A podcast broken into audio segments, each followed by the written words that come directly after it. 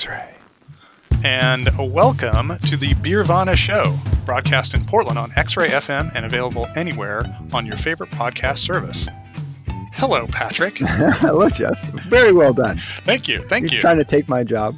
Yeah, we have a, a very special Beeronomics edition today, so I won't step on our, our intro here, but the reason I'm doing the intro is because you're going to be doing most of the talking today. Yeah, So- we switch chairs. I, Yeah. be- I become the expert, and you become the foil.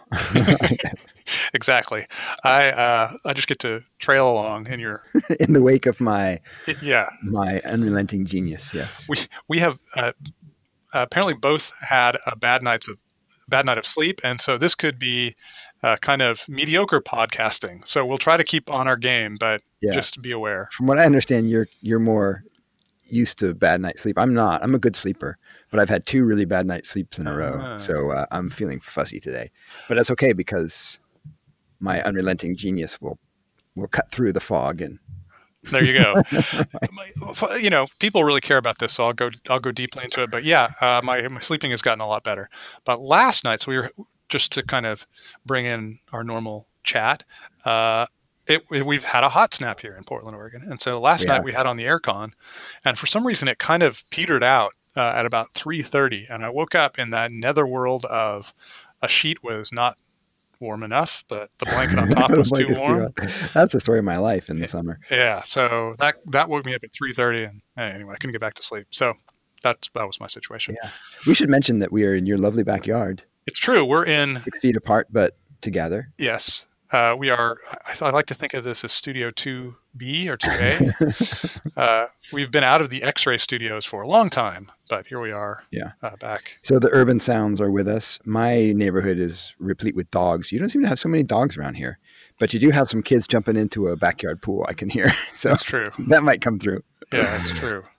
Well, before we get too far down the road, I should say that you are Patrick Emerson, a professor of economics at or, uh, Oregon State University. Yep. Uh, here in beautiful Beaver State, and uh, yeah, that's who you are. oh right, I forgot. That's my point. My cue.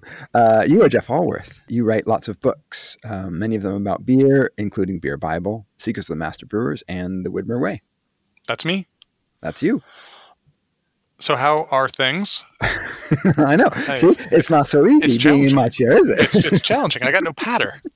I got to get up the that uh, host patter. Uh, things are good. I was just down in Eugene uh, trying to help my uh, older son Simon, friend of the pod, get set up because he's uh, headed down there for college in So- a few weeks. Was this recon? No, actually, this was setting him up in his apartment. This Oh, is wow. taking possession of an apartment. He's in a weird position where he's essentially a freshman age, but he's did his high school mostly through local community college, so he's got lots of college credits. So he's entering almost as a junior, uh, which means he doesn't have to live in the dorms. I'm not even sure if they're making people live in the dorms this year because it's so weird. Maybe, maybe not. Normally, freshmen have to live in the dorms, uh, but he um, was not interested, so we got him a little apartment. Uh, and the the my coup was to find an apartment that allowed it to rent month to month because God knows what's happening. So Right. I like that. I like that flexibility. So Yeah. uh, we took possession of it and we started setting it up. Um, he's back. We're both back here in, in Portland, but um, the next the, the classes don't actually start until the end of the month, so we have a little time for the transition to happen. Well, very cool. Yeah, it was beautiful down there. Uh, Eugene is a really nice place.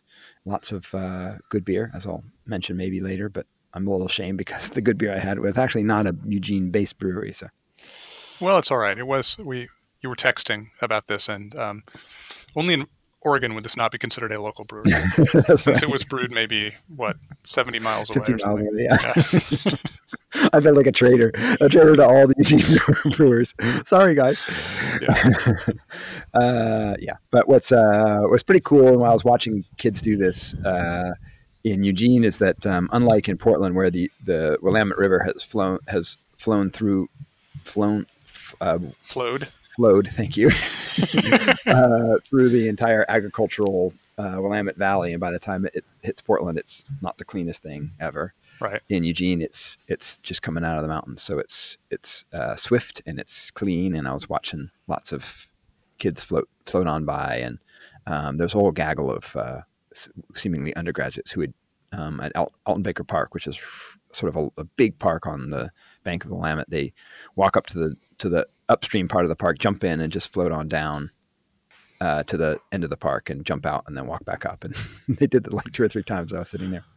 Yeah, the Willamette River is uh, an interesting river. It is quite wide. It's a big river. We have a lot of rivers in Oregon, but it's not very long. So I don't know where it starts, but it, it's not like it. You know, it's not like the Snake River, which you know goes hundreds of miles. Yeah, starts in the Cascades, just uh, above Eugene, and yeah, it hits the hits the valley right at the beginning of the valley in uh, in Eugene, and flows on up and slows down as we come by. But uh, I've actually spent my because the the pools, the city pools are closed this summer in Portland.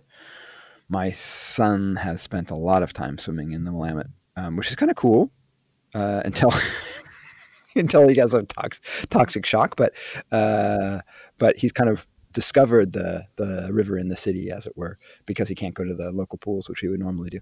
Right.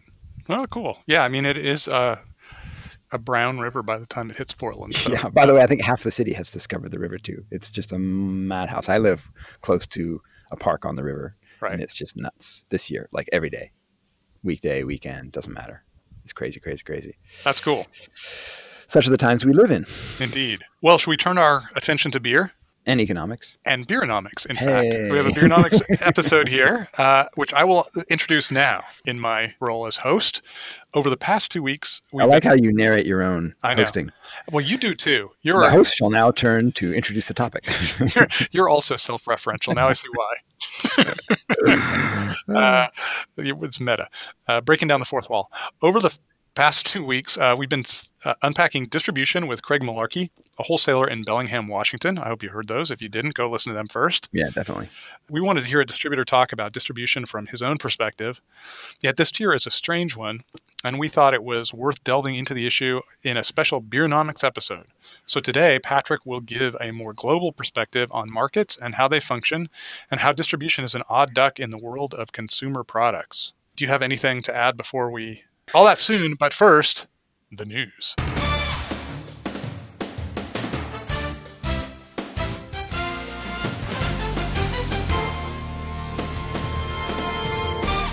Okay, last week we had a fresh slate of bad news, and we're tired of bad news. So we promised you, and we're making good on our promise. Only good news this week. Woohoo! Woohoo!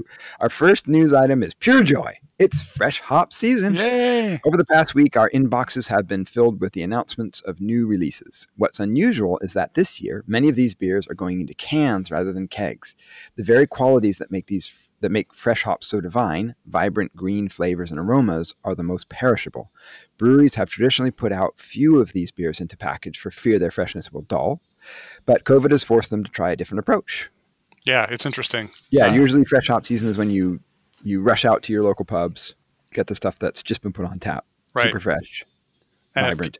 and a few breweries that are trying to get their fresh hop beers outside of the Willamette Valley will put them in cans and bottles, Right. but not very many. And it's not really a, a big package phenomenon.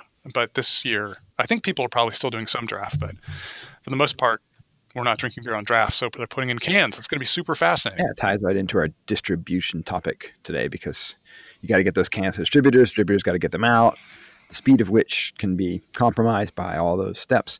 Uh, it'd be interesting to know if brewers, I assume they are, taking this into account as they're coming up with their fresh hop recipes and tweaking them perhaps to. Yeah, that's that's my guess. I I, I speculated in a blog post about this that uh, if I read your blog, I would know. Ah, well, not to worry. We'll talk about it now. Uh, the yeah, the Oh yeah, yeah, of course, Jeff. I read that. Yeah, I know That's why I mentioned it. it's it was a perfect lead in. Well done. Yes.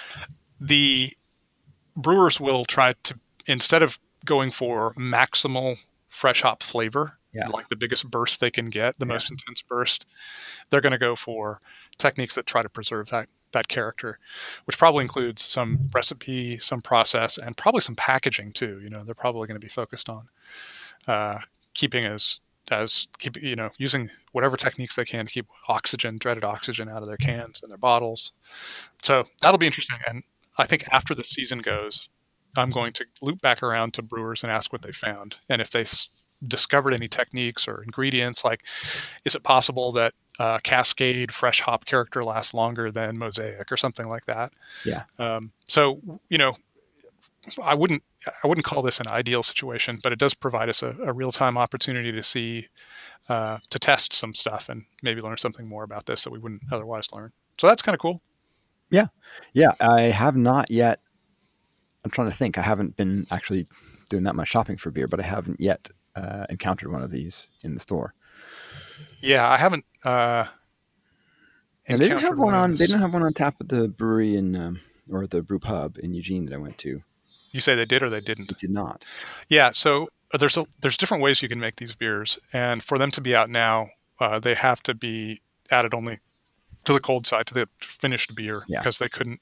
You know, the harvest is happening even as we speak. And in fact, if you're a hop um, fanatic, you can uh, Google hop harvest, like the or not Google, but um, go to your favorite uh, social media app and do a hashtag of hop harvest Mhm. and check out the cool pictures of all the pretty hops that are happening right now. Yeah. So people are are putting these beers out. They're not having a chance to brew the whole, you know, put them in the cold, the hot side and get them out on the market. What they're doing is putting them straight in the conditioning tank, and So that's look what look for them in a few weeks. yeah, so it, it this this is just getting started, and the next several weeks we'll get to try different versions of these beers. So, Yeah. Maybe they'll get out. Though maybe they'll become more uh, uh, well traveled because they're now going to be packaged. So right. if you don't normally see a lot of fresh hop beers, maybe you will now. Who knows? Yeah, it's true. It could actually reach more people. It'll be interesting. A lot of interesting things. Okay, another bit of interesting news from the Brewers Association economist Bart Watson. Three years ago, the organization introduced a seal member breweries could use touting their independence. The idea was to draw a distinction with craft brands owned by big companies and encourage drinkers to buy independent. It's apparently working.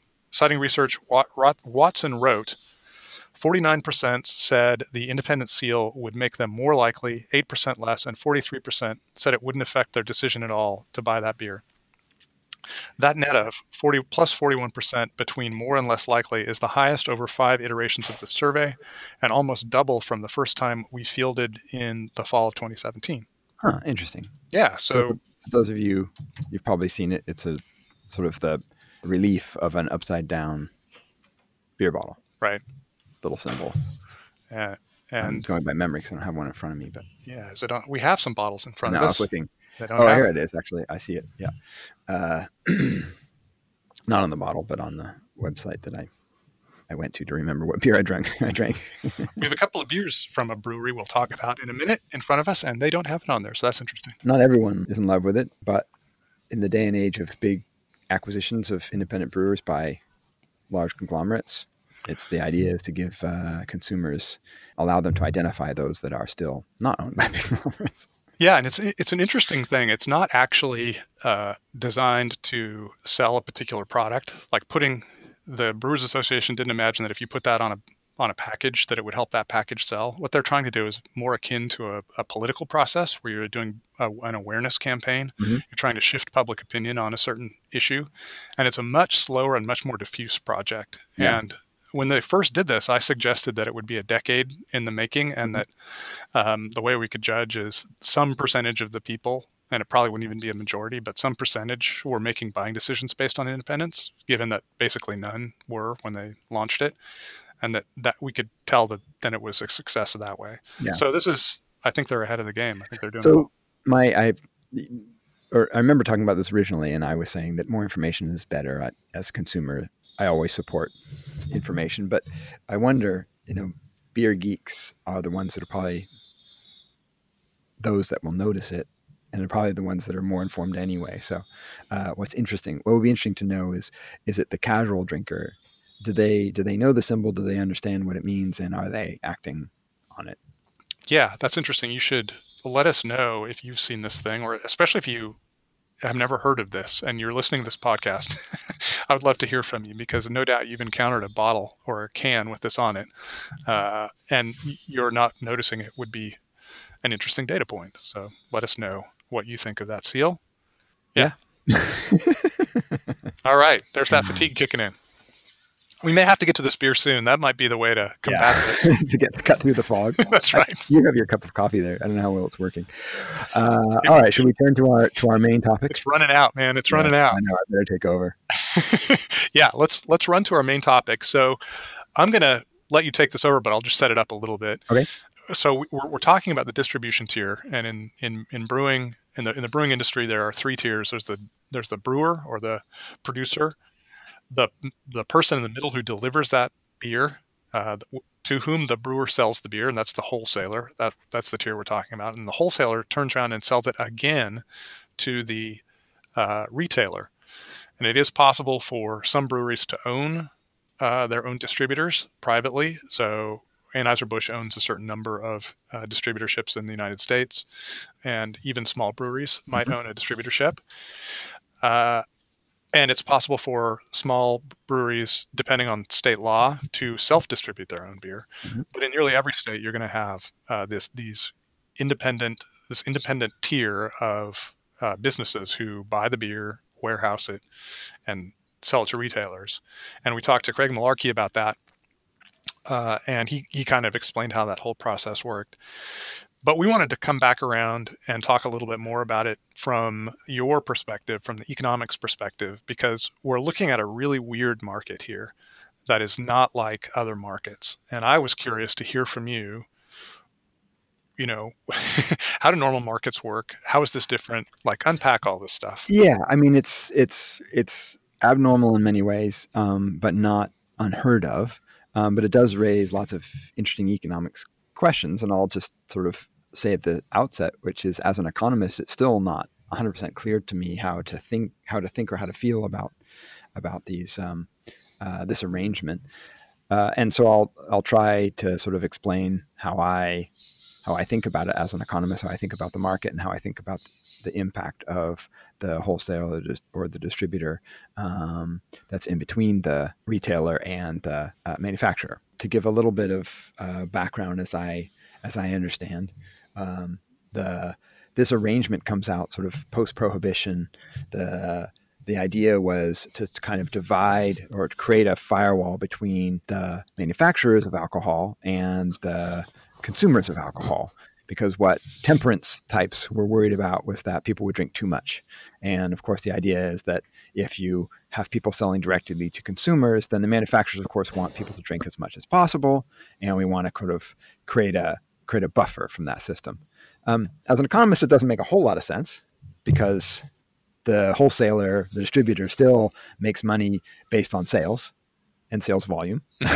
so there's an incentive there to increase volumes uh, on both sides. So that's not entirely clear to me why that was thought to be the sort of solution or a solution.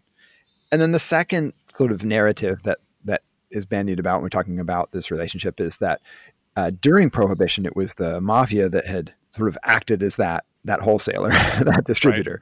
Right. Um, they were the ones who were getting the alcohol out, uh, and they were jealously guarding that role uh, when alcohol was made legal again. And so this was the sort of more nefarious explanation is that the mafia were involved in making sure that this became sort of the norm and was legislated. I mean, it does seem like this is a, a decent business model because you're uh, you're the one kind of protected tier in this whole thing. You know, you're yep, you're kind of sitting pretty in a way. Yeah, and so there's instances where something like that is just sort of almost a pure rent seeking opportunity, and rent seeking is basically sort of above normal uh, returns you get from an economic activity. So if you provide some value and you get compensated for the value you provide, then that's just sort of a normal economic return. But if you uh, get an abnormal economic return um, solely due to the fact that, for example, maybe you have a monopoly in a certain uh, market or you are a gatekeeper and only through you can uh, people do what they want. So, sort of like a, you can even think of corruption in a bureaucrat or something like that. And I'll give you a really good example. I might have used this example in the pod before, so if the long-time listeners forgive me. But uh, when I was living in, in Brazil, they have um, essentially what we would call a notary public. Um, so someone who certifies your signature as your own. Uh, but here in, in Brazil, it's much more formalized, and there's offices in uh, all over Brazil in every city. There's these um, they're called cartórios, and they're basically notary publics, but they have their own um, uh, office, and you're obliged to use them for almost any legal document.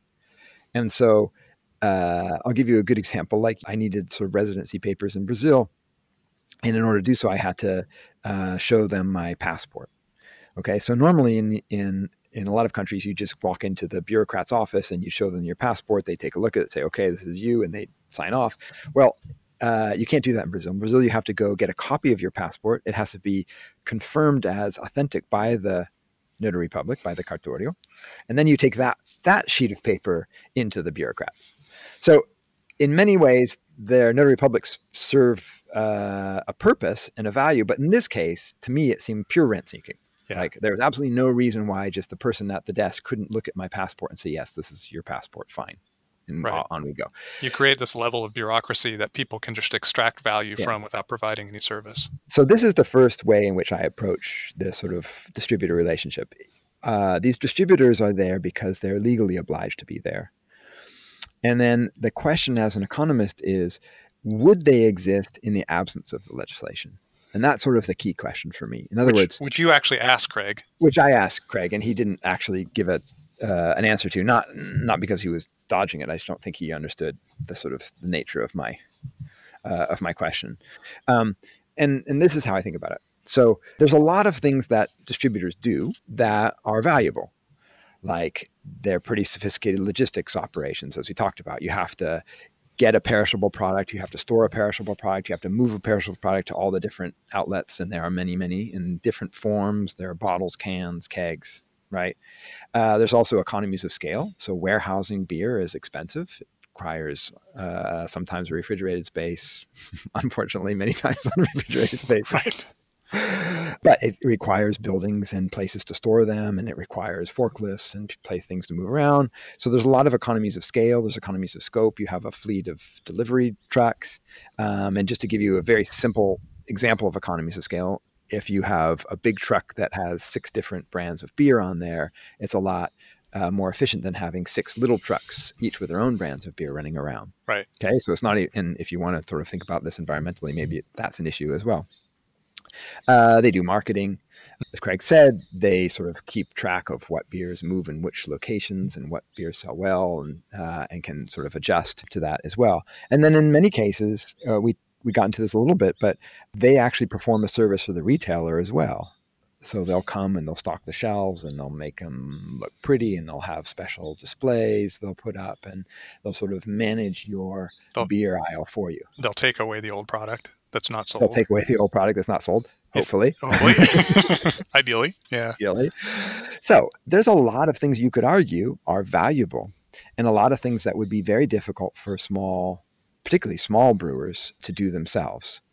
Um, and I mean, distributors exist in other product categories, right? There's there's soda distributors, people who distribute soda and stuff like that. And I know in the cannabis industry that my wife is in, there they're distributors there as well. They're not mandated, so they these you know the, it's clear that uh, there's a there's a need for this specialized service. Yeah, and I'll give you another example. Um, uh, just because it pops into my head, but there's a little independent toy store around the corner from my house. And that toy store essentially uh, doesn't go to all the different manufacturers of all the different toys, but there's a middle person involved that basically offers this whole wholesale catalog of toys from all these different manufacturers to places just like hers. Mm-hmm. She's not obliged to use that person. And we'll get into that in a moment. uh, and she's uh, perfectly um, free to to buy other things from other places as well. But it's very convenient for her to make a big order and say, "I want this many Legos and this many Playmobil and this many, you know." Uh, uh, Doug and Melissa puzzles and things like that. Um, Doug and is that a thing? I, th- I, think it's Melissa and Doug. Actually, I was trying to remember. My my kids are now older, so the little kid toys are starting to fade in my memory. But yes, uh, I have in-laws called who are Doug and Melinda, uh, Melissa. So that's really interesting. Mm. Yeah. Did they make puzzles? Maybe they're, uh, maybe uh, they they're they, because they wooden toys. No, they don't. They're PhDs, pharmaceutical folks. So yeah, so there. So that's a good point. There are lots of examples in the marketplace where these middle people exist.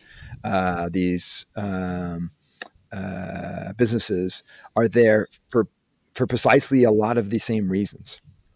Uh, and so it's not clear to me that if there weren't a mandated relationship, if, if distributors weren't mandated by legislation, uh, that they wouldn't exist anyway. And in fact, I think it's highly likely that they would exist in some form. And the question is sort of what would that look like? And the distance between what that looks like and what we have now, I think, can be explained in some ways by this the a thing you alluded to a minute ago, the franchise laws. I don't know if you want to go there now, but So before we get into the franchise laws themselves, um, we should have this beer. oh yeah, let's definitely have the beer. But what we were going to say, well, uh, finish that so you don't our old minds don't forget it.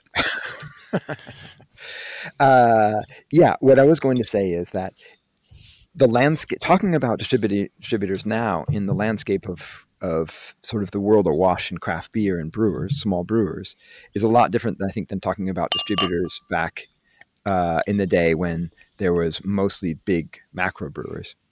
Because I think we tend to take a more negative view now, but it's probably true that this distributor relationship helped the craft beer revolution happen and in fact might have been fundamental to the craft beer revolution because another how do you shoe, shoehorn a small brewer's beer in uh, amongst all of these giants Right. And I think, well, I'm going to follow you. We, uh, one thing that's interesting to note about the the uh, beer distributors over the craft era is how much they've changed. Uh, when I was writing Widmer Way, um, I talked to an old time beer distributor in, uh, or actually a guy who was the lobbyist for the old, old the beer distributors in the 1970s and early 80s, and there were maybe a dozen beers that were sold in Portland at the time. Right. So this is like Henry Weinhard's and Coors and stop and think about that for a minute a dozen beers Oh yeah, my like God. in the entire, and that I think that probably included a, an import or two. Every single one of them had their own distributor. wow So things have really changed, and it, and it Yeah. happened. It, it was co-emergent with this craft era. yeah we can talk about consolidation as well and the economics behind that but let's go back um, oh let's stop and have a beer what is this So we we were sent uh, some beer by Roughhouse Brewing in San Marcos, Texas, which is just south of uh, Austin in the texas hill country in the Tex uh, Texas Hill Country, and it's actually a farmhouse brewery. Um, they have a farm, and uh, one of the things that is cool about them is they harvested their own yeast, which I think is a Sacc strain. I don't think it's a. Ah. I think it's um, not a not a Brett strain, and they use that, and it's very farmhousey. And we have so I don't know anything about the beer. We're we have two beers here to try today. Ona, which is a a fruited spiced amber ale, and the beer that I just poured out, which is Tree Form, a farmhouse India Pale Ale. Yeah, that's what that's what intrigued me. Farmhouse India Pale Ale. Thank you very much, by the way, Roughhouse Brewing for sending along beer. And as we said on occasions before, you send us beer, we will try your beer. Absolutely, it's wonderful for us to try new beers, try, try it wild, li- live and wild on on the air. Uh, I got to tell you too, uh, the labels on this brewery uses They're gorgeous. they're absolutely spectacular. They have illustrations by Graham Francois. I don't know. You're the same illustrator on all. Yeah, Graham Francois is how I would, yes. uh, and they're these kind of line drawings. Well, not line drawings. I don't know how you call them, but they're um, they're super cool. So check those out as well. So, what do you think of this beer? Uh, hold on. Give me a moment. Hmm.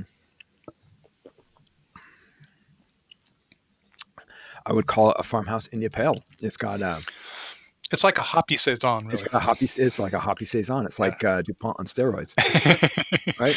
it's really nice. I got to say, I'm super loving this beer. It's uh, the the rusticity is just Mm. bang on.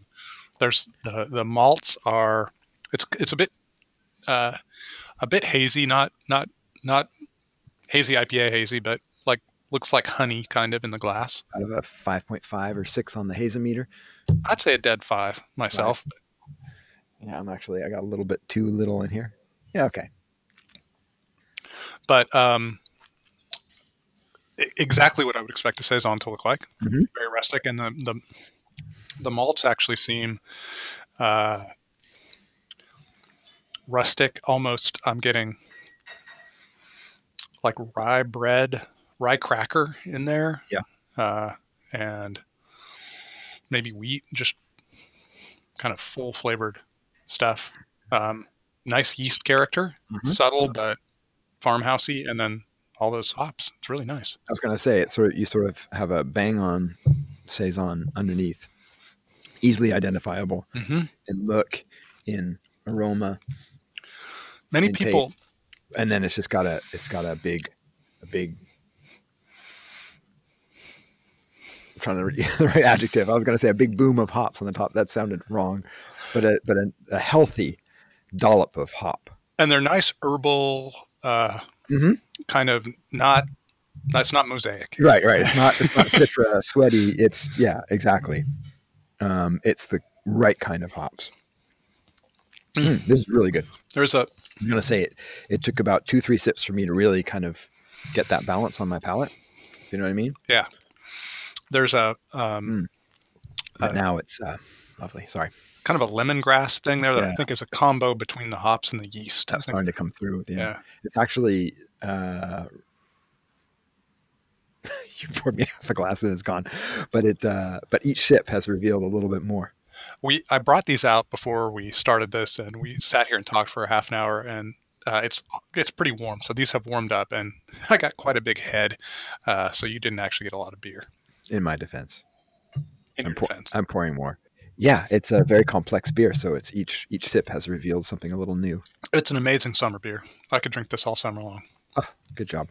Well done, Roughhouse. Yeah, Brewing. Roughhouse. Thank you. Thank you for sending us. This was a great beer. All right, we'll try the other one in a few minutes. Yeah. Back, better back to about- distribution. So let's stop for a second and talk about franchise laws because I'm not even.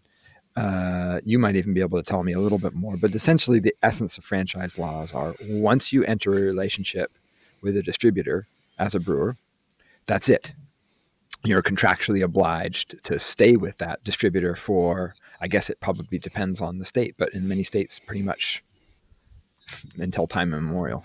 Yeah, you can legally buy yourself out in some states. I don't think time immemorial you can go forward, right? Yeah, only backwards till the end of time. Thank you. There you go. Yeah, memorial does suggest death. It's memory, right? Yeah, yeah, yeah. It's, mm, yeah. Okay.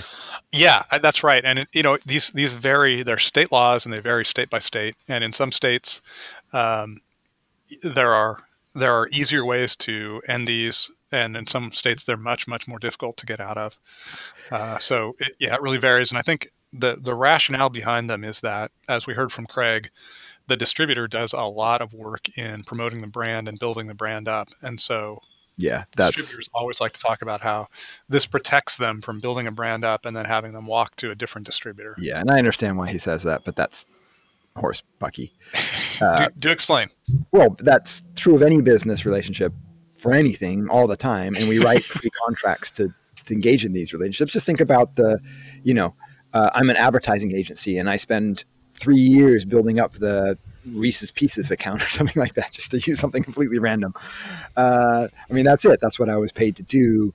Uh, I don't think that there's anything inherent in this relationship that necessitates a long. That's a sort of long term buy-in, and this is where you get into the the serious I, I anti-competitive, antitrust concerns, and really where the rent seeking can potentially Mhm. come out. So we have it on reasonably uh, uh, good authority that you know you you're probably talking about margins in the 20 to 25 percent range on average. Apparently, margins are much lower for like the big uh, macro uh, high volume brands, Mhm. the Bud Light, I guess, and a lot higher for craft beer. So, I mean, that's a pretty healthy margin. So, if you're a consumer, you're probably about 20% of what you're spending is probably going to the distributor. Right. Now, maybe that's reasonable. Uh, certainly, they're providing some value, as we were talking about. Uh, Is it worth 20% of the beer? It's questionable. And I suspect that these kinds of franchise laws are probably responsible for jacking that up a lot more than they otherwise would be. Because what you'd really like, uh, from an economist's perspective, is for a brewer to be free to enter any kind of contract they want. You know, these two businesses get together and negotiate and say, well, look, I'll give you uh, two years. Let's sign a two year contract. And if I'm happy with the relationship after two years and you're happy relationship, we'll renew. Yeah. Right. And so that's kind of uh, how it happens. If you're a if you're a brewer and you sign up with a distributor and in after two years things aren't going well, then what? And that's where you get, I think, into trouble. And that's where, as a brewer, you can probably really get frustrated by this type of relationship. And I think from my casual perspective, uh, this is becoming a bigger and bigger deal because we're seeing uh, consolidation in this wholesale tier. And so more and more brands are getting coagulating under uh, one one you know one one distributor and it you know, if, if you're a if you're a small, unimportant uh, brewery brand in that large house, it can be very difficult for you to make any moves. Uh, they're probably not representing you as well as they are. They're more central brands. And they're probably not, you know, they, they don't have a huge incentive to work on your brand because they've already got so many other brands. So right. there's not a whole lot in it for them. And then you're stuck if you're one of these little breweries. Yeah. So now, as an economist, I'm left with a conundrum, which is okay, so if this is true, and if, if it's true that distributors will charge up 30, 35% markup on craft beer brands, you would think, hey, now, why not self distribute? Like uh, in Oregon and in other places, uh, you can self distribute up to a fairly significant amount. And so, if what they're offering isn't worthwhile, and if you can, you know, save maybe not a whole all of 35% because you have to distribute that costs money but maybe you can undercut those prices. Why isn't it happening? Why isn't that the competitive edge? And again, that comes to I think the problem with self distribution is the lack of economies of scale and scope. Right. So it's really expensive to have a bunch of small little trucks driving all over, trying to distribute yourself, trying to build up those individual relationships with bars and and corner stores, bodegas, big retail stores that's hard and expensive. And so that's as an economist, it's very interesting to me. Some people have done it. I remember early on, I think Ninkasi was self-distributing um, when they were small little guys. yeah, I don't know about Ninkasi. Famously, this is a brewery now very well. Uh, Widmer was self-distributing until the mid 1990s, and they were dis- they were distributing giant amounts of beer in the Portland area, like you know on the order of 30, 40,000 barrels. Yeah, I could be wrong, but I remember, and I, my memory is that in around 2006 when I arrived in Corvallis, I remember seeing Ninkasi trucks around bringing their beer. But so again, we've got this this sort of uh, idea that distributors are providing something. They they can capitalize on these economies of scale and scope, and we'll talk about the consolidation because that's sort of the key factor. And yet, lots of places still haven't distributed. I was mentioning to you off air that uh, I recently spent a, a, short time in Astoria, Oregon. Was uh, wandering by this uh, warehouse that had been uh, fitted out by Fort George, which is a a craft brewery in Astoria, Oregon, and they had um, created this big warehouse, and there's a bunch of delivery trucks. And I said to you, "Wow, are Fort George self-distributing? And if so, this is amazing." But you disabused me of that idea, but gave me another intriguing bit of information, which is that they own their own distributor. Yeah, they started their own distributorship and they distribute uh, craft brands. So uh, Astoria is up in the very far northwest corner of the state. Yeah. And they distribute, uh, I think, into Washington as well, sort of that area of the state. Yeah, Long Beach Peninsula and stuff, I imagine. So there's another area in which the market can potentially sort of, you can see this sort of competitive pressure perhaps. But fundamentally, it's a not a, it's not a terribly competitive market, um, and looks like it's becoming less and less competitive due to uh, uh, consolidation, mergers and acquisitions. Consolidation is a huge, huge issue, and I, I, I don't know why it's not getting more attention. Probably people like me are not writing about it, and I should write about this. But um, we mentioned briefly in our talk with Craig a company called Reyes, which is uh, South uh, a Southern California distributorship, which is part of a conglomerate that's one of the biggest companies in the United States. And they have been quickly buying up distributorships. They've sort of been growing like an amoeba north. Uh, they have they have distributorships outside the West Coast as well, but particularly on the West Coast, there's they're I mean there are rumors that they're going to buy up Columbia here in, in Oregon, which is uh, one of the biggest distributors on the West Coast. And that would greatly expand their footprint, but it's already giant and growing. Um, and Columbia uh, here in Portland has a huge portfolio, which is called a book.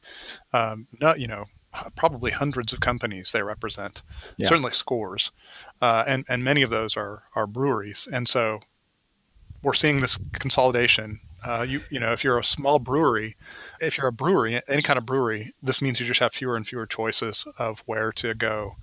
Uh, you know, yeah. which which which group to work with. And, and, as a consumer, again, how do you think about it? On one hand, maybe there's economies of scale and scope that they're capitalizing on, which allows them to bring the beer to you at a lower margin. But on the other hand, there's not a lot of competition out there, so there's no incentive to bring you a lower margin. And in fact, I'm not convinced that those economies of scale sort of uh, really uh, uh, continue to be realized past sort of a more regional uh, company. In other words, I'm not sure that Reyes in San Diego County is helping Reyes in Portland, Oregon, if they buy Shipping uh, at all. Like I don't really see the necessarily the economies there. Um, yeah, there might I, be a, there might right. be a few economies at the very top of the corporation, like you know HR is centralized and things like that. Who knows? But probably nothing that the the consumer is really going to really going to see. So that becomes more worrying because then as a uh, as a consumer, the other thing I value is variety. And I, I think on this point, it one thing that Craig mentioned, and I, I, I believe this is probably accurate. Uh, he he'd really talked about his company, Sound Distributor, up there in Bellingham, being able to uh, really one one one way they felt that they had, had a lot of value was their service component, and they knew their clients both in the you know their breweries and their yeah. retailers, and they really you know they knew everybody as a first name basis. And this was a thing that he was really proud of. Yeah. Um, there is value in that, and the bigger distributors get, the less you you have that. Yeah. Uh, okay, a couple of things I want to. I'm trying to figure out how to, how to shoehorn in here, but um, all right, I'm opening the second beer. One you're, little you're not ready to go for it yet, but I I'm moving on. Oh, but I am. By the way, this this is truly exceptional. This tree plum. I know it's really good, isn't it? This is fabulous. I am really enjoying, enjoying it. That's why I haven't. I'm savoring. It's. I am a, as you know, I am a saison fanatic, and yes, uh, I'm tough on saisons. Yeah. There, I don't. There's a, there's a bunch. It's pretty easy to get a to make a a, a B saison, B B minus. Like a lot of them clear that bar, but to Mm-hmm. get up into the higher echelons, it's one of the hardest beers to make well. I, I have a lot of criteria that I subject these beers to, and man, this one hits hitting them all. Yeah, yeah, it's really good. Well done. Okay, so one little tidbit. I don't know how to uh, uh, to really analyze this too, too, much as an economist, but just uh, a nugget too good to not mention is that uh, distributors cannot be publicly traded companies. Yeah, which is a something I don't know anything about. So the idea, I guess, was that uh, the sort of short-term profit goals that shareholders demand uh, were inconsistent with the public interest of creating this buffer in the. Uh, doesn't make any sense to me, honestly. Uh, but it is. It does mean that these distributors are not publicly traded companies. These are family-owned companies. Um, yeah. What? I, sorry. How that how that matters, I'm not sure. Uh, but it probably means that you have um, less ability, you know, in talking about uh, this sort of um, uh, consolidation, you have less less ability for these um, uh, new companies necessarily to sort of come in and see opportunities and, and start competing in different markets um, because uh, it takes a fair amount of capital to get It- started. Yeah, these are intensely capital heavy companies because you have to have warehouses and, and trucks uh, to get started, and that's really expensive to get going. doesn't mean you can't have venture capital that's coming into a sort of uh, a private business, but it's less likely. Uh, okay, so that, that was one thing I had to throw in there. Again, I don't, uh, uh, I don't know how to. Oh, the other thing I, I forgot just to be all pedantic about when I was talking about margins, I forgot to sort of mention uh, double marginalization. You missed an opportunity to I be know, I missed an opportunity to throw in some jargon. Oh man, double marginalization, which is how we Oh. think about. We are talking about these three tier relationships when you've got a you've got a manufacturer and then a, uh, a wholesaler and then a retailer, which exists in many different markets. When when they're when these are not perfectly competitive markets, we call this double marginalization. So, the the the manufacturer takes their margin, their profits, they take their profits, and then the wholesaler comes in and they take another profit. So we just talked about how you know 20 25 percent is sort of what their uh, their margin is. And so double marginalization is something that's well studied in economics and sort of the intuition is obvious. I won't get into that, but just wanted everyone to know the term of art so they can they double can- marginalization. That's so good. Can, they can bore they can bore their friends just like I do when I'm at parties. Well, and and uh, I used to write a lot about the uh, Oregon beer tax uh, when it was floated two or three sessions in a row, where they were going to raise it exorbitantly, um, and they kept identifying the cost per uh, per pint of beer um, based on volume rather than this double marginalization thing. And it was an excise tax on breweries. So you're getting it sold twice, you know, and it was going to telescope out. And if people understood double marginalization, I think that would have I I didn't know that term then. But. Look it up. That's right.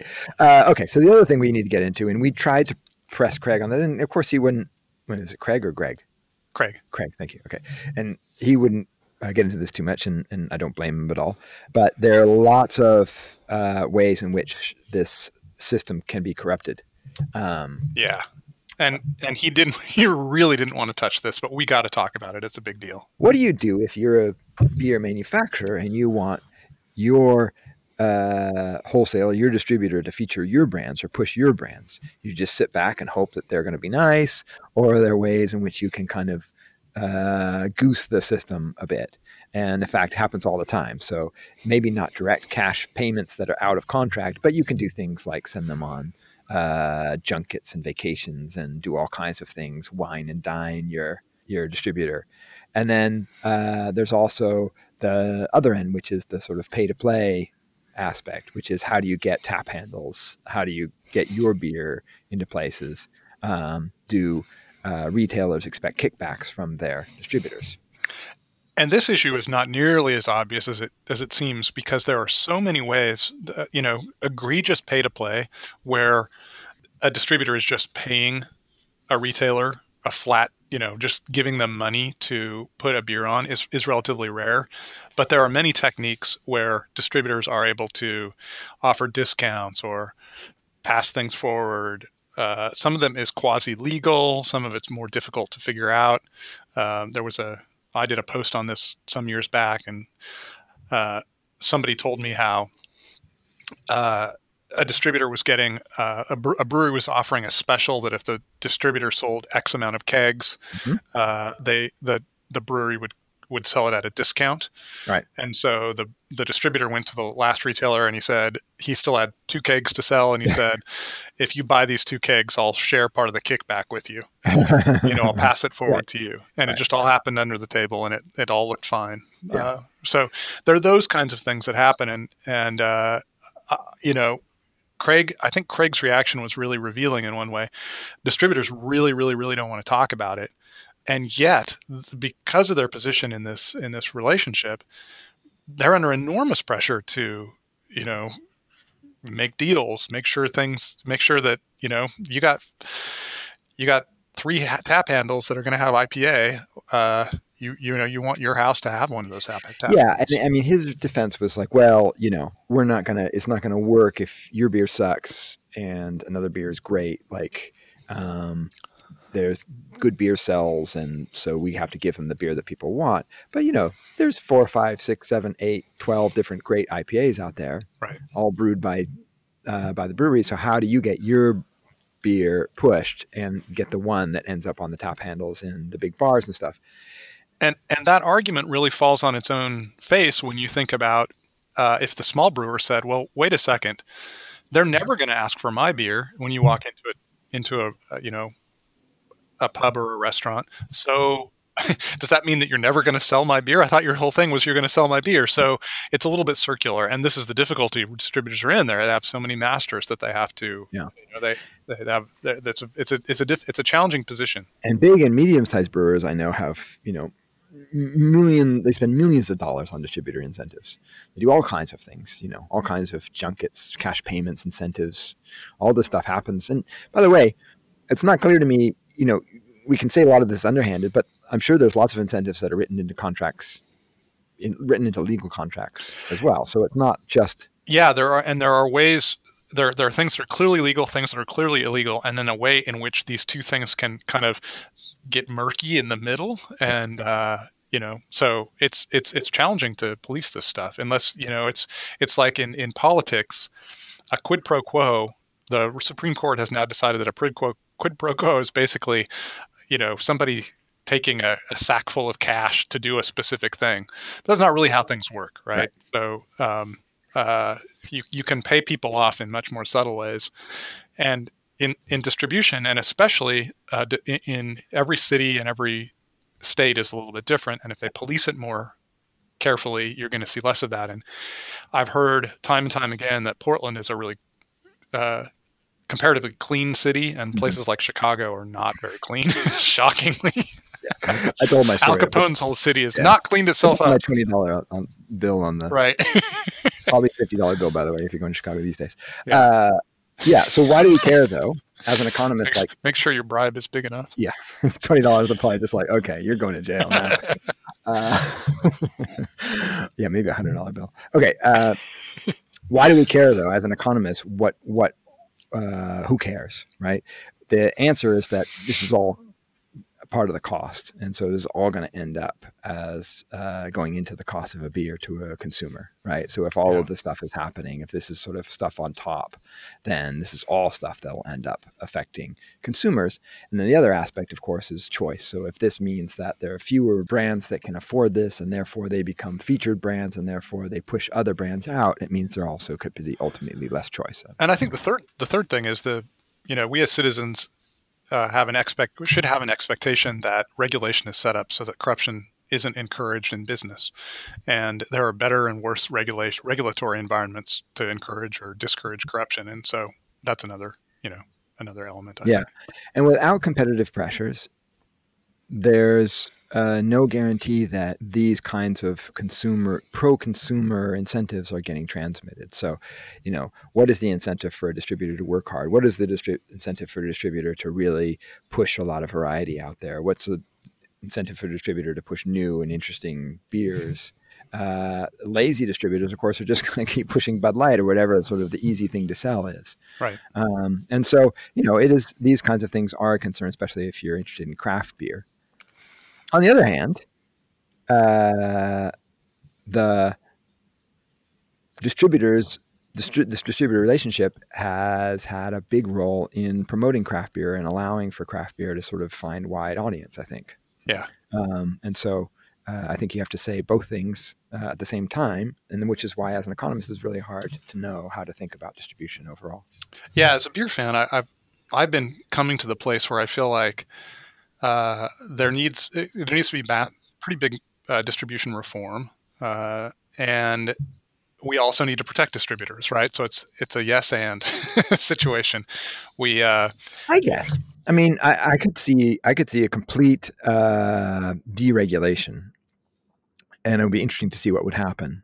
So imagine that there were no laws anymore that mandated distributors. I believe that distributors would exist. I believe that those.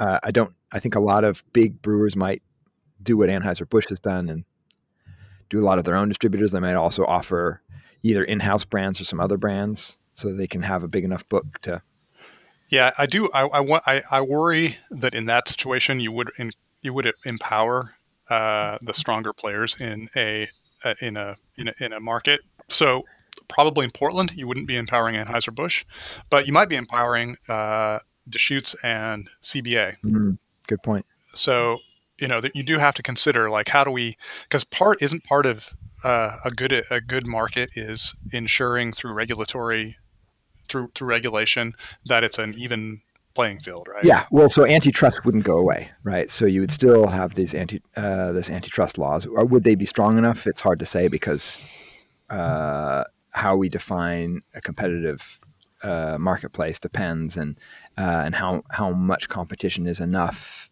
so that we we're not concerned. That's another issue, and particularly when you've got all of these economies of scale and scope that distributors can point to and say, look, you know, it makes sense. There's only two distributors right? Because there's such big economies of scale, and this is pro-consumer because we save money. We're Right. very efficient, right? And so that's the that's the issue. I think in a mature market like Portland, there'd always be room for a little distributor like I don't know, like a Point Blank or something like that. To say, look, I have 26 of the coolest, hottest, greatest craft brewers on my book.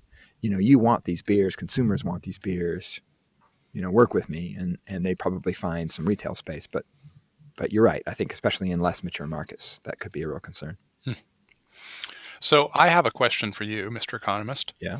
Uh, if you would would you would you just totally deregulate? Would you uh, change franchise laws so that it was based on years? Like what if I if I gave you the the reins to rewrite these rules? What would Yeah, you I mean, as a, Keep in uh, mind you want to protect retailers, maybe wholesalers. I don't know, but certainly breweries. Yeah. All, you got to balance the needs of all three. I think it's easy for me right now. As a practical matter, I would just do away with franchise laws. Just dump them. I would say you have, you know, you can keep the existing distributor laws or, or wholesaler laws, but yeah, dump this idea that that you mandate the terms of a contract and basically say you can you can write a contract for whatever period you want. And uh, you know, Craig said, "Oh well, you know, this is important because we invest a lot," but that's that's business. Everybody invests a lot, and and sure. So if I'm a if I'm a brewer, I might know that if I'm only going to write a one year contract with somebody, that might not work as hard for me as if I write a three year contract. But that's all part of it, right? It's an open negotiation, and I can and I can uh, negotiate this. You might even be able to negotiate the terms of your exit if you want to exit early Right. on either side. Right? All this stuff I think is pro business, pro consumer, um, an easy way to sort of have a reform, uh, but keep most of the existing structure. So as a practical matter, I think this is something that could be achieved. Uh, and for me, it's hard to see any downside at all, unless I'm a distributor who really likes this. Yeah. Yeah, I, I think distributors do really like it. And I think there is a uh, a rent seeking quality. Um, it's hard to it's hard to lose money as a beer distributor. Um, some of the biggest uh, if when you look at wealth in the United States, a lot of people got really rich making uh, distributing beer.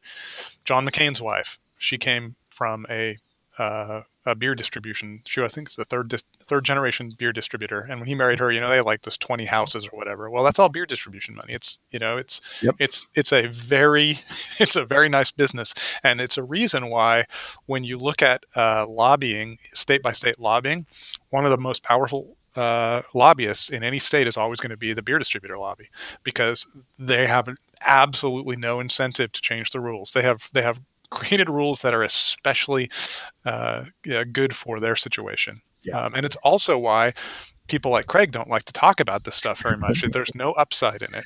Yeah, and I think distributors like to fly under the radar. Like I don't think people like I don't think they like to know you exist very much. It was very hard to find anyone to talk to us. So thanks very much, Craig, for agreeing to do it. But you know, even their trucks, you know, they brand their trucks with their clients. They don't. Right. Doesn't, Doesn't- you don't see a Columbia distributors track or a sound no, yeah, distributors? there's a little. It's written in small type on, on the you know on the cab door or something Yeah. like that. But otherwise, it's got this big giant whatever it is. And you know. pointed out, I think, really quite cleverly that uh, even in in terms of the political, uh, the whole political mechanics, if if I as a politician take money from uh, Maletis Beverage, it doesn't look like anything. You know, it's like Yeah, small family business. yeah, it's a small family business. Whereas if I take money from Anheuser Busch, you know, a lot of people are going to have a reaction to that, Right. and uh, uh, it it may well be the same the same company. Uh, Maletis Beverage is an an- it's a red house, uh, blue houses and red houses. There's kind of every every city has houses associated with now Molson Coors uh, and Anheuser Busch. So it you know it's a it's an Anheuser Busch house, and yet um, it's going to raise way way way less political friction uh, to take a, a contribution from Maletis than Anheuser Busch. Yeah, and then one last political economy thing I'll say, which is it's a lot harder. The status quo is always much easier to maintain because you create stakeholders. With any kind of legislation, you create stakeholders. Right. Um, You always pick winners and losers. yes, you always exactly. You always pick winners and losers, and so the winners have a big incentive to to maintain that position, and the losers it's very hard because they're losers, right? Right. they, have time, they have a hard time generating interest around their cause. So Yeah, I would love to put out a, a, call to any, anybody, and you don't have to go on the record. You can go off the record here. Uh, if you own a uh, own or work in the beer industry as a brewery and you have strong opinions about uh, distribution, let us know um, what it's like for you, what the upsides and downsides are. We haven't talked to a brewer about this. Brewers are also reluctant to talk because of the franchise laws. There's not a lot of flexibility. So the last thing you want to do is alienate your partner in this business. Um, so if you have uh, any thoughts, let us know. It's an endlessly fascinating discussion, and I hope it can continue. I know we're going long, but I have one final thought as Oh, we yeah. go out, which is that the one other thing that you could say is very positive for distributors, especially for small brewers, is that they're not uh, there. There's a potential asymmetric relationship in sort of power and control. So if I'm a small brewer and I'm trying to get Safeway to sell my beer, or if I'm in the Northeast Wegmans to sell my beer, they can they can say, look, this is what I'll pay you for your beer and Yep. really dictate the terms. And of course, they're going to want a really low price so they can turn around and sell a lot of it. And so you can be at a real disadvantage trying to find your way into retail outlets And so the one thing the distributor can do is, is sort of advocate on your behalf. You're part of a whole host of clients. that look, I'll give you all these beers, but these are the prices you're going to get. And so I think that, that that's another way in which you could argue that distributors are pro are, are a good thing for brewers. That's right, and and we don't need to go too deeply in this, but uh, the bigger the distributor, the more access they're going to have to bigger retailers. Like, uh, so that might be a Safeway in a city, but also it will be places owned by uh, big uh, uh, chain restaurants and stadiums and stuff like that too. So they they because yep. because if you're a stadium, you're not going to want to work with 47 different beer distributors. Yep. You're going to work with like one or two, and that's it. And, and so it's helpful to be. Yeah, uh, one big truck coming up and unloading all the stuff. That's right. Yeah, you do. populating your tap handles. Kind of everybody wants that. So we've been, by the way, we've sort of uh, buried this, but we've been quaffing this second Roughhouse beer. Yeah, it's called Ona. And I was skeptical of this. Farmhouse Amber. I got to tell you, uh, because it has seeds of grains of paradise, which is my least favorite of all of the beer uh, herbs, uh, as well as which fruit? Uh, Montmorency cherries. Cherries, yeah, yeah, yeah. Uh, both are incredibly gently used. I think it's again really clever, elegant beer. These guys know what they're doing. I think restraint, especially in farmhouse brewing, technique obviously to get the base beer right, mm-hmm. and then restraint is key. And and both of these are are lovely beers because I think even with the IPA, which is intended to be hoppy, it's still right. It's still not. They didn't dump a bunch of citra in there. no, that's right. It's it's very well balanced and very well integrated, and this one is too. And this one at this point is totally room temperature. so. Uh, it is a lovely amber color. Again, about a five on the hazometer. If it had flaws, they were gonna they're going to be evident right now, mm-hmm. and um, it's I do nice. love that very subtle cherry. Yeah, I do too. It is. It's so subtle. I couldn't. It was like it's fruity, but yeah, it's cherry. When you yeah, say I noticed cherry, it. Like, I noticed it right away, but very, very subtle. So I'm actually not. Tell me about grains of paradise. What do they taste like? Uh, they're very. Uh, they're. It, it, it's like cardamom. It's a mm-hmm. it's a spice that is uh, use a it go, a little bit goes a long way. It's mm-hmm. very intense spice, and they're kind of it's a sweet spice, hmm. and it has I don't know it has a really particular flavor. Yeah, uh, it's like cardamom that way. It's like I don't know, tastes yeah. like cardamom. Uh, it tastes like grains of paradise.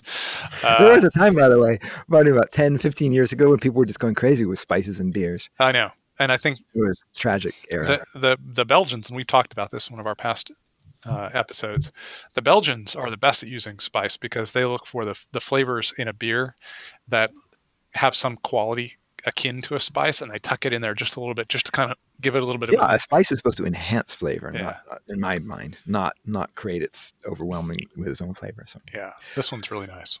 All right, uh, so two excellent beers. Thank you very much once again, Roughhouse Brewing from San Marcos, Texas. So we, have, for the most part, have uh, had to abandon the Sherpa uh, element of our podcast because, because well, wait, wait, I'm hosting, man. I'm going to set you up right. uh, because we're not going out very much and sampling very broadly because of COVID. However, yes. turns out you were recently out and about. So, do you have a Sherpa? Uh, well, sure, I can. I can at least promote uh, the beers that I had. So, uh, I was in Eugene through a mix of places being closed and it getting late. Uh, so places were closed the day, places were closed. I ended up at Sunriver Brewing, which is uh, a brewery from Sunriver, Oregon. That's the name which is outside of Bend, for those of you keeping track. So essentially, you can kind of consider them in the Bend universe. They're and Eugene and Bend are at about the same latitude, but Bend is just east of Eugene. Like yeah, on the other side of the Cascades. Yeah. Uh, but they have an out, outlet in Eugene, which I ended up at, um, and uh, had a lovely time, by the way. Um, uh, and I had two beers, and I'm pausing because I'm looking them up right now. Oops, I that was not where I had them. I had them on the thing. So the f- the first was um, one that was called Bondi Beach Party. Uh, Bondi Beach Party, they describe as a um, uh, Australian pale, which. Uh, oops, that's not the one I have open. Here we go. An Australian pale, which was absolutely delightful. It was a pale ale, so it wasn't too strong. Um, it uh, features Galaxy, Topaz, mm-hmm. and Vic's Secret hops. Mm-hmm. Oh, Jeff knows these things. I didn't. I know Galaxy, but not Topaz and Vic's Secret. Uh, yeah, Topaz is familiar to me, but I, am not placing it. Uh, doing owing to tree form and uh, fatigue. Uh, Vic's Secret is a South African hop. Ah, so it was. And, and Vic's Secret, everyone should be aware of this. It is one of the darling hops that uh, oh. in the juicy phenomenon. Many people are by everyone that includes me. I should uh, be aware. Okay, now yeah, I'm aware. You should be aware. It's a harder hop to get a hold of, uh-huh. but it is beloved, and uh, it's a really nice hop. Well, this one they describe as having peach, passion fruit, mango, and citrus. I really got the mango citrus, but in a in a pale ale, right? So it wasn't like big, heavy uh, beer. I thought it was fabulous. Um, I could have had a lot, but I was curious, so I then tried their Hawaiian Haze uh, beer. And this, um, this by the way, was a little education. I, I, thought it was amazing because they were able to get this uh, uh, crazy passion fruit flavor out of hops.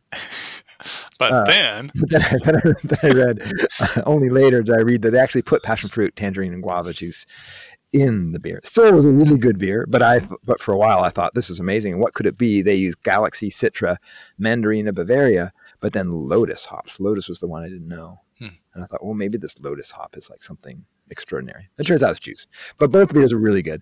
So uh, of the two, I would probably um, uh, recommend the Bondi Beach Party, uh, just because I don't know doesn't have juice.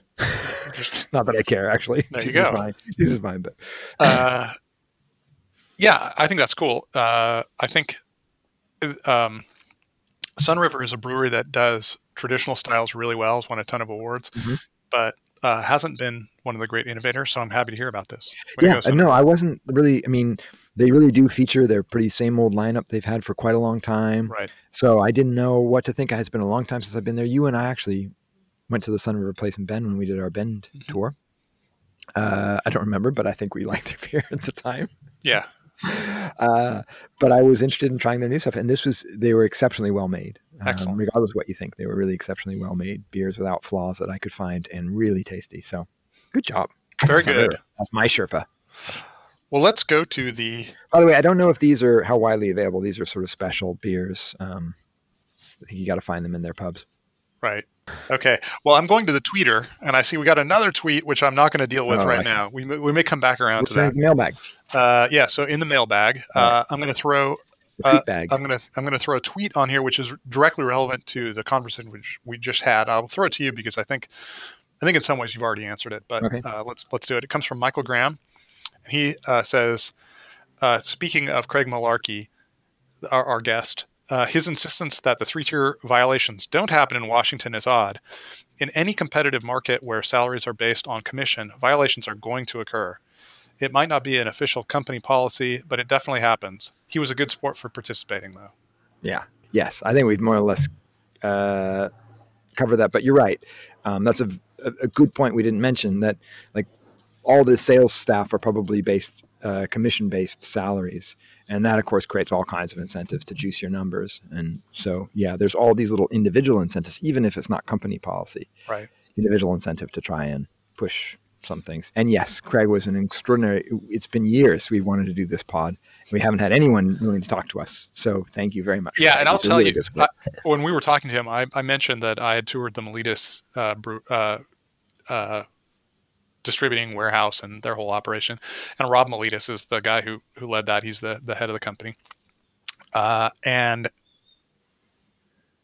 I asked him a jillion questions, really direct, hard questions, soft questions, hard questions, and he was the most adept native politician I've ever heard. like he avoiding every single answer. He never missed a beat. He just knew how to talk about this stuff in a way that would uh, not viol- you know, not not violate confidentiality, would not get him in trouble with various partners, of which he had a massive tangle.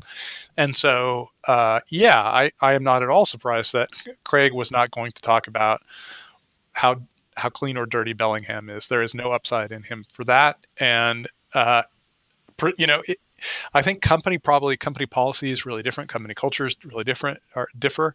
And if you're a uh, whether you're a dirty or clean distributor who participates on the edge or you know smack dab under the law, there's just no there's no upside to talking about any of this stuff. Yeah. So uh, the fact I actually think that the fact that Craig spoke to us speaks a lot about that company's policies. I think probably a sketchy company would not have gotten anywhere near a podcast. So yeah, I I, I, consider Craig's uh, answers and his openness uh, a real sign of, of, that company's culture, which I have only positive. Yeah, kind of a revealed preference argument. That's right. Oh, there you go. more Beernomics there at the end. Okay, uh, we have one more, and you want me to read this one? Yeah, I mean, I wouldn't read the whole thing. I would read the first part and then Yes, sir. The highlight, highlight what he highlights. Yes, boss. All right. Uh, this is uh, from Matt. yeah, baby, I'm the boss. Uh, Matt has no last name, just Matt. Just Matt. Okay, Matt writes Jeff, as a Chicagoan, I thought you did an excellent job showcasing our city with Shalonda White. She touched many of my favorite places to imbibe. I have to give my own top picks for a visitor to the city as follows. Okay, so we, this is one of our virtual city tours we did for Chicago. Uh, so I'll go listen to that and then add Marz Brewing, unique and creative atmosphere in an old factory, which was first planned manu- was the first planned manufacturing district district of Chicago.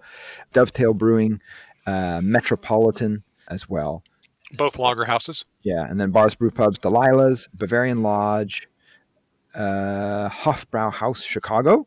Ooh, that's a yeah, I know. I wonder is that could it be? Is it related? I don't know. There's no information. I'm kind of curious about that. Uh, and then this, I have to, I have to put this in there. I have yeah. to, have, I half agree with Patrick's taste on Old Man beer. There are lots of strong, flavorful beers that don't taste boozy that I enjoy in many styles. Sadly, my 40s don't allow me to drink many of these in a week. Yes, you see? Yeah. All right.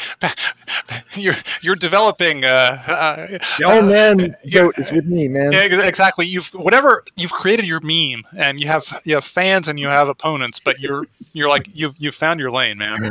Uh, he, by the way, he signs off "Bear Down," which Boo. Boo. You don't we don't want that Go stuff, Packers. Matt. Go away, Matt.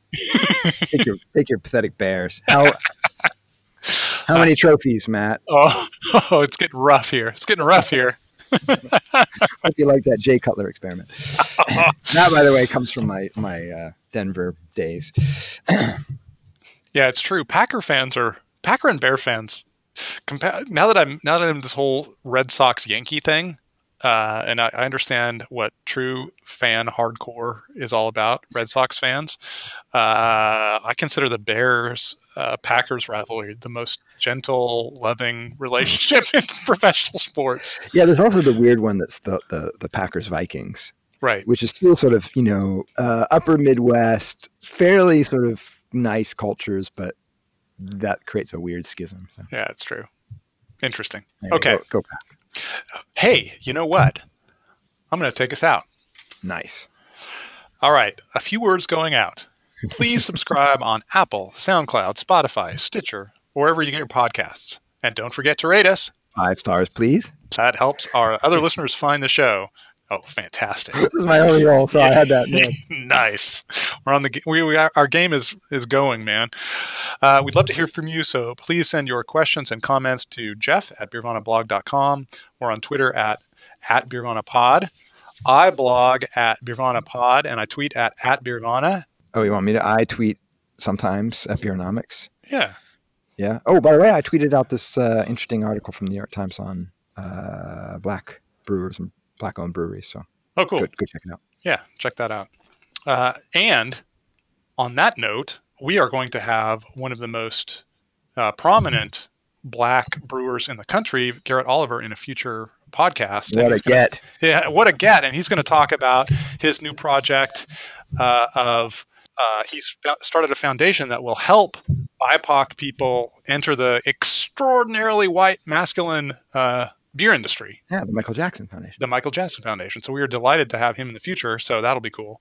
And you're right on, right on point as always. Look for a few, look for that pod radio show coming up in a future date. Indeed. All right. So we have a little bit of this Ona uh, Farmhouse Amber from Roughhouse Brewing in San Marcos, Texas. Thank you so much, Farm Roughhouse. Thank uh, you. It was spectacular beer. All right. Cheers, Jeff. Cheers, Patrick.